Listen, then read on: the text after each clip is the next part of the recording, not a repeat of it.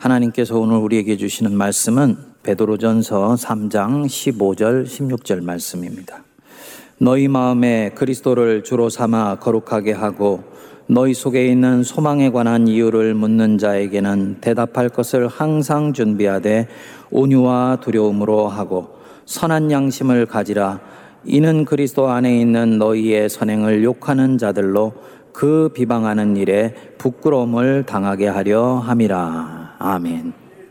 미국 서부의 풀러 신학교 총장이면서 조직 신학자인 리차드 마우라는 분이 계십니다.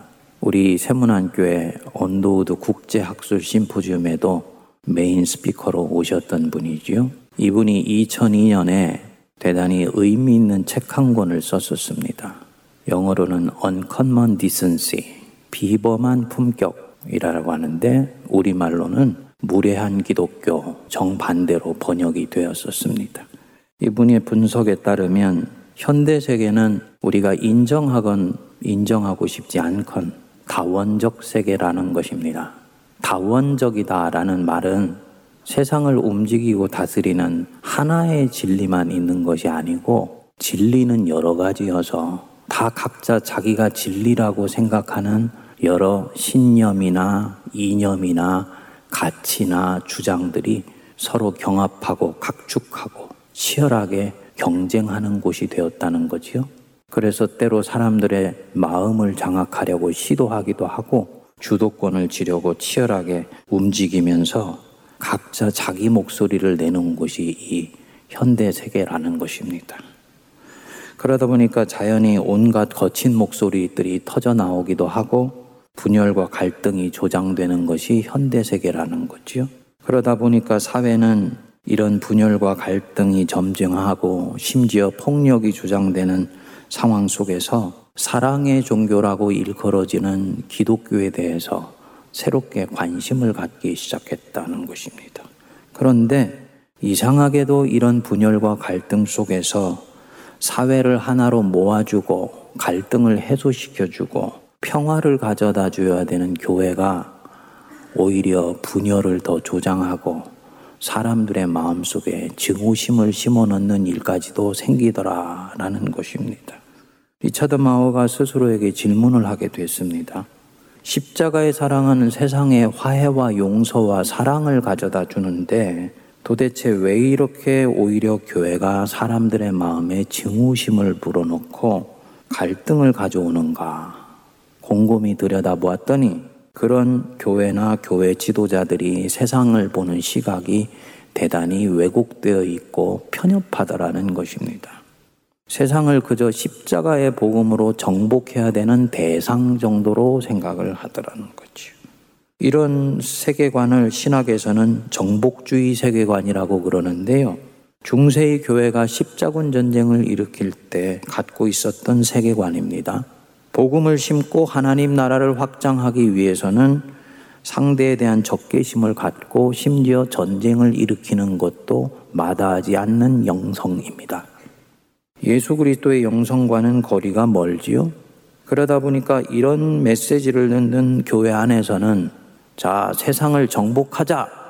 이렇게 말을 하니까 속은 후련하고 뭔가 가슴은 뚫리는 것 같은데 이런 영성을 갖고 세상에 가니 교회는 세상에 대해서 배려심이나 예의가 없는 무례한 집단처럼 보게 되고 기독교가 무례한 종교가 되어버렸다. 그래서 결과적으로 지난 20년 동안 미국 교회의 선교는 심각하게 후퇴하였다라는 결론을 내립니다.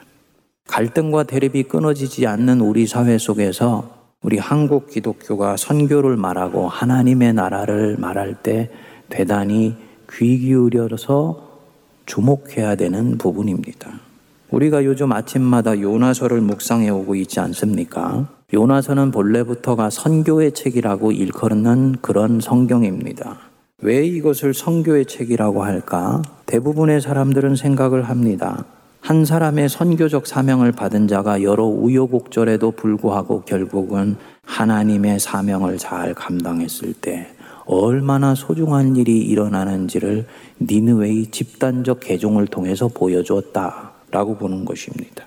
이런 해석이 틀린 것은 아니지만 요나서가 선교의 책인 데는 보다 깊은 이유가 있습니다. 요나서는 요나의 관점으로 세상을 보고 불신자를 보면 안 된다는 것을 깨우쳐주는 책이에요.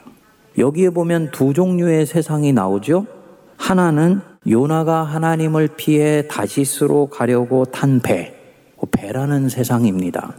또 하나가 니누에라는 세상이에요. 둘 다 세상의 축소판입니다. 이 배 위에는 온갖 종류의 사람, 다양한 문화, 종교, 언어가 다 총체적으로 모여 있습니다. 이 세상의 축소파인 이 배 위에서 요나가 어떻게 합니까? 자기 때문에 하나님이 폭풍을 보내셔서 그 배가 위험에 처하게 되고 배 위에 있는 사람들이 생존을 위해서 몸부림치는 가운데 있는데 요나는 그것을 보고도 배 밑으로 내려가서 잠을 자는 거예요. 어떻게 하면 이러한 태도가 나올 수 있을까요? 한쪽에서는 살기 위해서 아수라장인데 한쪽에서는 밑으로 내려가서 잠을 잔다. 그 배가 당하는 아픔이 자기와는 아무 상관이 없다고 보는 거지요. 세상의 문제는 세상의 문제고 나는 내 갈 길만 가면 되는 것이야 라고 생각하는 것입니다. 얼마나 인간이 당하는 이 아픔과 고난에 대해서 무감각하고 심지어는 냉소적인지조차 모릅니다. 이런 마음은 하나님의 마음과 전혀 다르지요. 하나님은 세상을 보시면서 안타깝게 여기세요. 세상을 보시면서 긍휼히 여기시고 불쌍히 여기십니다.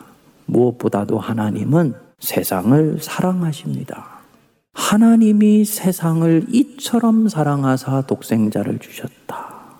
하나님은 교회만 사랑하시는 것이 아니고 우리만 사랑하시는 것이 아니고 세상도 사랑하세요. 얼마나 사랑하시느냐. 하나밖에 없는 아들을 내어줄 정도로 세상을 사랑하세요. 그리고 이 하나님이 가지고 계신 세상을 보면서 안타까이 여기시는 이 마음이 성도가 세상을 살아갈 때 가져야 되는 마음입니다. 그리고 이 마음이 선교하는 마음이지요. 요나는 이 마음을 전혀 깨닫지를 못합니다. 결국은 그 베이 선장이 와서 요나를 깨웁니다. 세상이 요나를 깨우는 거예요. 잠자는 자여 일어나 너의 신에게 우리를 위해서 기도해다오. 여러분 그 세상의 절교와 신음 소리가 들리십니까? 이게 세상이 교회 말하고 있는 거예요. 여러분 세상이 교회 하는 말을 가볍게 들으면 안 됩니다. 그 중에는 일방적으로 교회를 폄하하거나 복음을 왜곡해서 하는 말도 있습니다. 반면에 세상에 비친 교회의 모습을 꼬집어서 자기들이 적어도 생각할 때 진실이라고 생각하는 것을 교회에 말하는 경우들도 있습니다. 우리한테는 당연한 것이지만 그들한테는 의아한 것이 있는 거예요. 이 보세요. 예수 믿으세요. 우리한테는 지금 전도의 대사명을 지금 감당한다고 말을 하는 것이지요. 그런데 이 말을 언제, 어떤 상황에서, 어떤 내 마음의 정서로 말을 하느냐가 이들한테는 굉장히 중요한 것입니다. 이런 부분들에 대해서 나는 아랑곳하지 않고 그냥 전하기만 하면 된다. 만일 그래서 그들의 말에 귀를 기울이지 않겠다 한다면 이것은 선교하지 않겠다는 말과 마찬가지입니다. 예수께서 제자들에게 말씀하셨죠. 너는 가서 모든 족속을 제자로 삼아 아버지와 아들과 성령의 이름으로 세례를 주고 내가 너희에게 가르쳐 분부한 모든 것을 지키게 하라. 지상 명령입니다. 내가 그들의 말에 귀 기울이지 않겠다. 이 말은 이 명령을 따르지 않겠다는 것과 같습니다. 그런데 언제부터인지 왕왕 교회 주변에 이런 얘기가 들려옵니다. 도대체 세상이 뭐라고 교회한테 이래라 저래라 하는 거야. 교회가 언제 세상의 눈치를 보고 세상의 지시를 받고 살았다는 말인가? 저는 정말 사사로운 마음이 없이 그렇게 생각한다면 그 기계와 순수함을 우리가 존중해주고 귀히 여겨주어야 된다고 봅니다. 하지만 이 말은 선교적으로는 대단히 위험한 발상입니다. 세상에서 하나님의 나라를 후퇴시키는 발상이기 때문이에요. 리차드 마오가 미국 교회 20년을 되돌아보면서 성찰한 것처럼 겉으로는 이 부분은 굉장히 멋있어 보입니다. 교회는 교회 스스로의 길이 있는 것이다. 멋있어 보입니다. 그런데 결국은 세상에 하나님의 나라를 확장시켜야 되는 교회의 선교를 결정적으로 막는 패착이 될 수가 있다는 거죠. 교회가 사회 속에서 스스로를 고립시켜 버릴 것이기 때문입니다. 교회는 우리가 듣고 싶은 말이건 아니건 세상이 교회에 대해서 하는 말에 귀를 기울여야 됩니다. 거기에 우리가 놓치고 있는 우리 자신의 자상이 있을 수 있는 거예요. 이 무례한 기독교 책에 보면 저자가 대학교를 다닐 때 겪은 일화가 있습니다. 그레이하운드 버스를 타고 학교로 가는 중이었는데 승객 중에 한 중년 남자가 이 자리 저 자리를 옮겨 다니면서 여러 사람과 조용히 대화를 나눕니다. 슬쩍 우스갯소리를 하다가 상대방이 허락하면 그 옆에 앉아 한동안 이야기를 나누는 그런 식입니다. 그러다가 이 저자의 차례가 왔어요. 15분 정도를 얘기를 나누었는데 저자에게 가족이 어떻게 되냐, 취미가 뭐냐, 공부는 잘 되냐, 이런 것들을 묻더라는 것입니다. 그러더니 대화의 주제를 거의 억지로 종교 쪽으로 이끌고 가더라는 거예요. 때가 정오했는데 정오의 따가운 태양을 운운하더니 예수님의 사랑이 이렇게 따뜻한 사랑이다라는 식으로 언급을 한 것입니다. 저자가 그때 알아차리고 아 이분이 지금 내게 복음을 전하려고 하는 것이구나 알고는 저기요 저는 크리스찬입니다 교회를 다닙니다 하고 말을 한 것이지요. 그랬더니 이분이 신경질적으로 속에서 뭔가 터져 나오듯 반응하더랍니다. 진작에 그렇게 얘기할 것이지. 그리고는 다른 자리로 빨리 옮겨가더라는 거예요. 여러분, 이 말이 이 저자를 굉장히 당혹스럽게 한 것입니다. 뒷맛이 너무너무 좋지 않게 느껴지더래요. 자기가 뭔가 그의 손에 노란한 느낌 같은 것, 뭔가 이 사람이 다른 사람을 조작하고 컨트롤 하려고 한다는 느낌이 든 것입니다. 이분이 전도하려는 열망은 너무너무 순전했을 텐데, 자기는 알아차리지 못했겠지만, 무시 세상 사람을 대하는데 빠져 있었던 것이 있었던 것이지요. 그것이 무엇이었을까요? 한 인간에 대한 진실한 태도예요. 믿건 믿지 않건 한 영혼을 존중히 여기는 마음이 없었던 것입니다. 요나가 두 번째 세상, 바로 이 니누에 갔을 때 보여준 태도입니다. 나는 진리를 가지고 있고 너희들은 아직 아무것도 모르는 자들이다. 심판받아 마땅한 자들이다. 지금부터 내가 전할 테니 들으려면 듣고 말려면 말하라. 이런 식인 것입니다. 기독교가 무례하다는 말은 바로 여기서 나온 것이죠. 교회는 선하고 세상은 악하다. 아주 이분법적인 도식이에요. 한 인간에게 진정성 있게 접근을 한다든지 그 인간 속에 있는 영혼의 곤고함을 깊이 귀를 기울여 주면서 그에게 겸손함과 온유함으로 대해준다든지 이런 것들은 없고 그저 그의 영혼을 조작하여서 내 뜻대로 하나님 앞에 갖다 놓으면 된다고 생각을 했던 것입니다. 초대교회 때 우리 신앙의 선배들은 그렇게 하지 않았어요. 오늘 주신 말씀에 보면 그리스도인이 불신자들이나 타종교인들과 어떤 관계를 맺고 살아야 되는지, 어떤 품성을 가져야 되는지를 보여줍니다. 초대교회 때 예수를 믿는 사람을 제외한 모든 지중해 로마를 중심으로 얽어져 있던 문화는 전부가 다 타종교 문화라고 보시면 돼요. 예수 안 믿는 사람 전부 다 각자가 믿고 있는 신이 있었기 때문입니다. 근데 이들에게 대하는 태도를 사도 베드로가 말씀하는 거죠. 중간에 보시면 너희 속에 있는 소망에 관한 이유를 묻는 자들에게는 대답할 것을 항상 준비해라. 소망에 관한 이유를 묻는 자들. 소망에 관한 이유. 당신 왜 예수 믿습니까?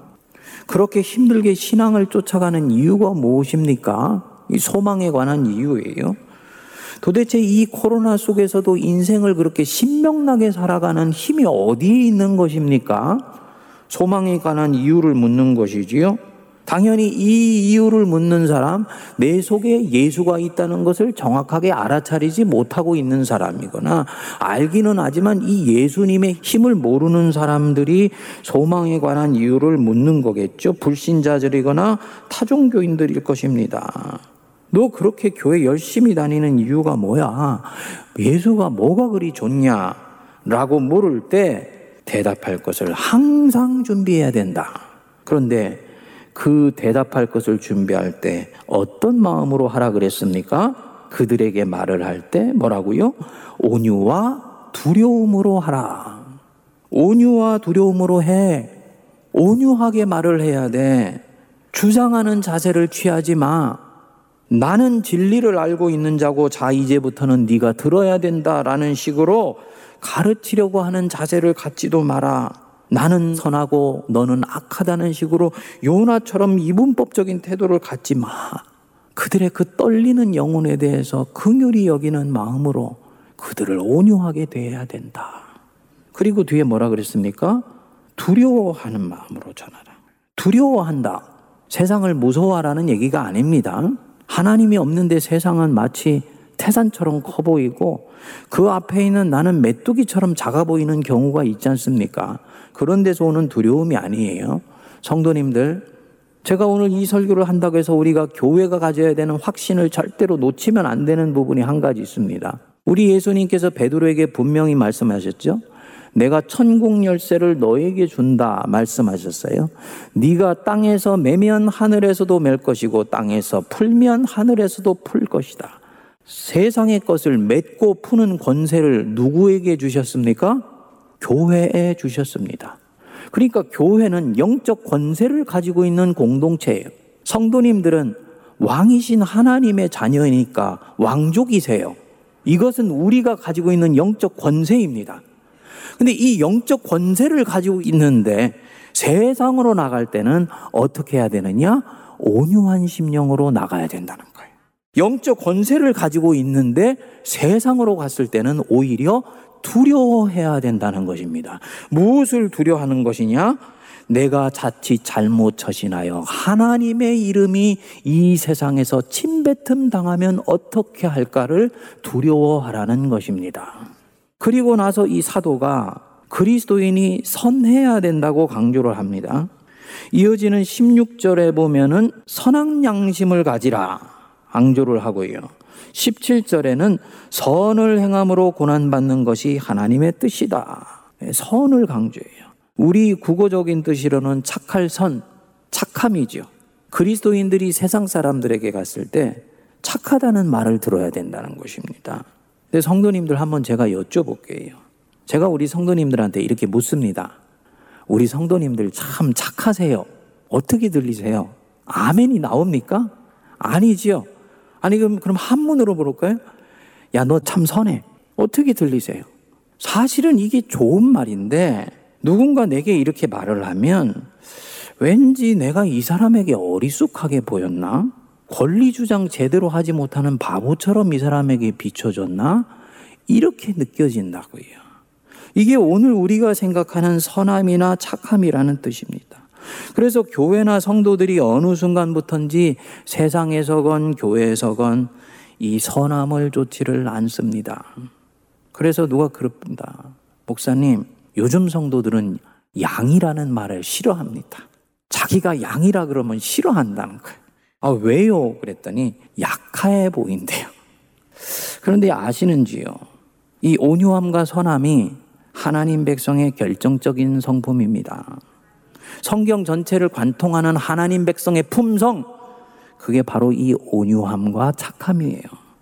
창세기에 보면 족장사가 나오는데 이 족장들이 사는 가나안 땅에는 족장과 그의 가족들 외에는 전부가 타종교를 가진 사람들입니다. 그러니까 이방 종교로 포위된 속에서 족장들이 마치 이방 종교 속에 심겨진 하늘의 미랄처럼 이제 하나님의 나라를 키워가는 거예요.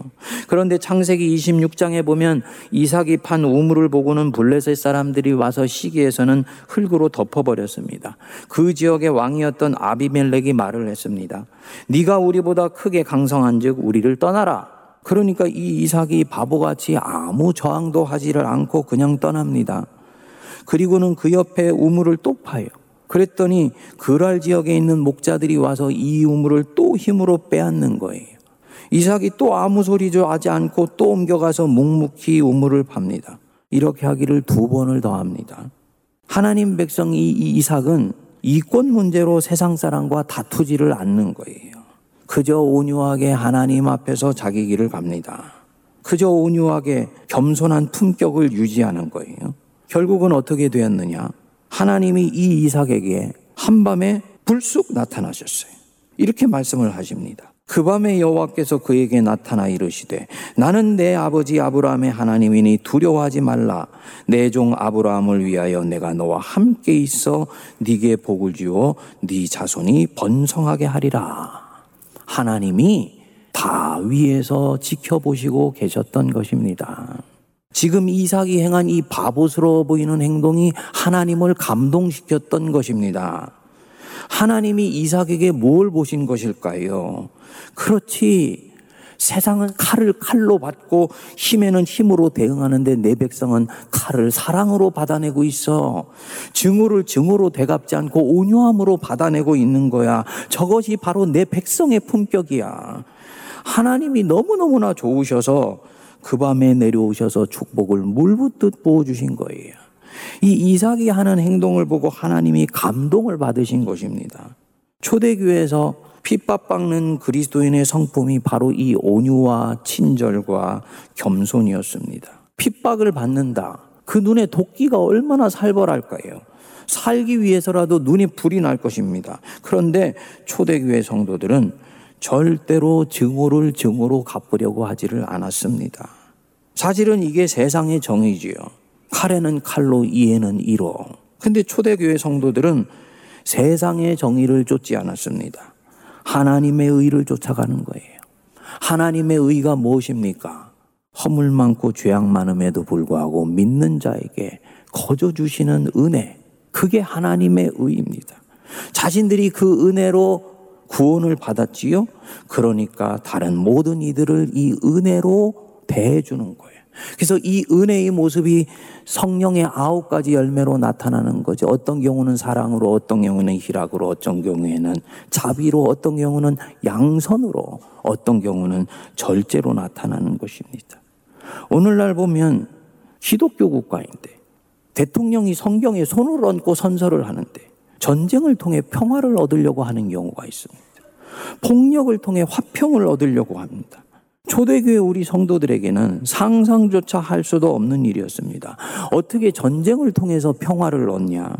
쳐들어오는 적을 막기 위해서 전쟁을 하면서 평화를 사수하려고 한다면 그것은 어쩔 수 없지만 어떻게 스스로 전쟁을 일으켜서 평화를 지키려고 하고 평화를 얻으려고 하냐?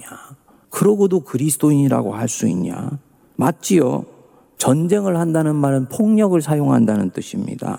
그리고 이 폭력을 정당화하기 위해서 반드시 싸우는 내 아군에게는 상대방에 대한 적개심을 불어넣고 상대방을 증오하도록 만들어요. 정신교육이라는 이름으로 이렇게 합니다. 그러면 증오와 적개심으로 결국은 일을 이룬 것 아닙니까? 그런데 어떻게 그 뒤에 참된 평화가 올 수가 있을까요? 콩 심은 데 콩나고 팥 심은 데 팥나지요?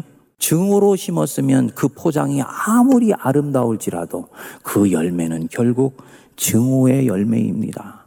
분노로 심었으면 그 열매는 결국 분노의 열매입니다. 두려움으로 심었으면 두려움의 열매가 맺히는 거예요. 우리 예수님은 이런 생명의 원리를 정확하게 하셨습니다. 그래서 제자 베드로가 당신 잡으려고 온 자를 향해서 칼을 든 것을 보시고는 그 칼을 내려놓으라. 칼로 흥한 자는 칼로 망한다. 하고 일갈하신 것입니다. 성도님들, 칼을 든 날카로운 마음으로는 하나님의 나라를 이룰 수가 없습니다. 여러분, 우리 꼭 기억하십시다. 예수님의 영성은 사자의 영성이 아닙니다. 예수님의 영성은 양의 영성이에요. 그래서 하나님이신데 그 힘을 빼시고 사람이 되신 거예요. 양의 영성이시기 때문에 세상 죄를 지고 가는 어린 양처럼 십자가를 향해 가셨습니다. 예수님의 힘은 칼과 총과 미사일에서 나오는 힘이 아닙니다. 십자가의 힘은 무력함의 힘이에요. Power of powerlessness. 힘을 다 뺀 가운데서 나오는 힘입니다. 있는 힘까지 다 빼어버리고 그저 세상에서 온유하고 친절하게 팔을 벌리면서 사랑하며 상대방을 부끄럽게 하고 그 양심을 뒤흔들어서 그 양심을 결국 내 것으로 가져오는 힘. 이게 예수님의 힘입니다. 그리고 예수님의 사람들에게도 이렇게 살아가도록 말씀하셨어요. 하나님의 백성 세상에 보내시면서 말씀하셨지요. 나는 세상이 얼마나 험악한지 안다. 너희들이 가는 세상이 얼마나 만만치 않은지 안다.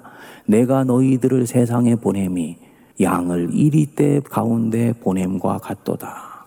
그런데 저를 포함해서 우리 그리스도인들은 할 수 있으면 양이 되지 않고 사자가 되려고 합니다. 착하기보다 똑똑하려고 합니다.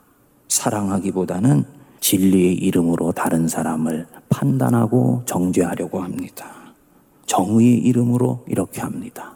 그런데 예수님의 양의 성품은 온데간데 없어지는 거예요. 그래서 심지어 자기들의 종교적 특수성만 인정받으려고 하다가 무례한 기독교라는 이름을 듣고 차마 우리가 입에도 떠올리기 힘든 기독교에 대한 형용사가 붙어 다니는 거예요. 선교의 결정적인 지형이 가로막히고 있는 것입니다. 예수님이 우리에게 이런 품성 갖게 하시려고 이 땅에 오신 것이 아니지 않습니까? 세상을 적개심 어른 눈으로 보거나 두려워하는 마음으로 보게 하시려고 오신 것이 아니지 않습니까? 오늘이 대림절 첫 주일인데 예수님 오신 날을 우리가 기다리면서 간절히 기도할 수 있게 되기를 바랍니다.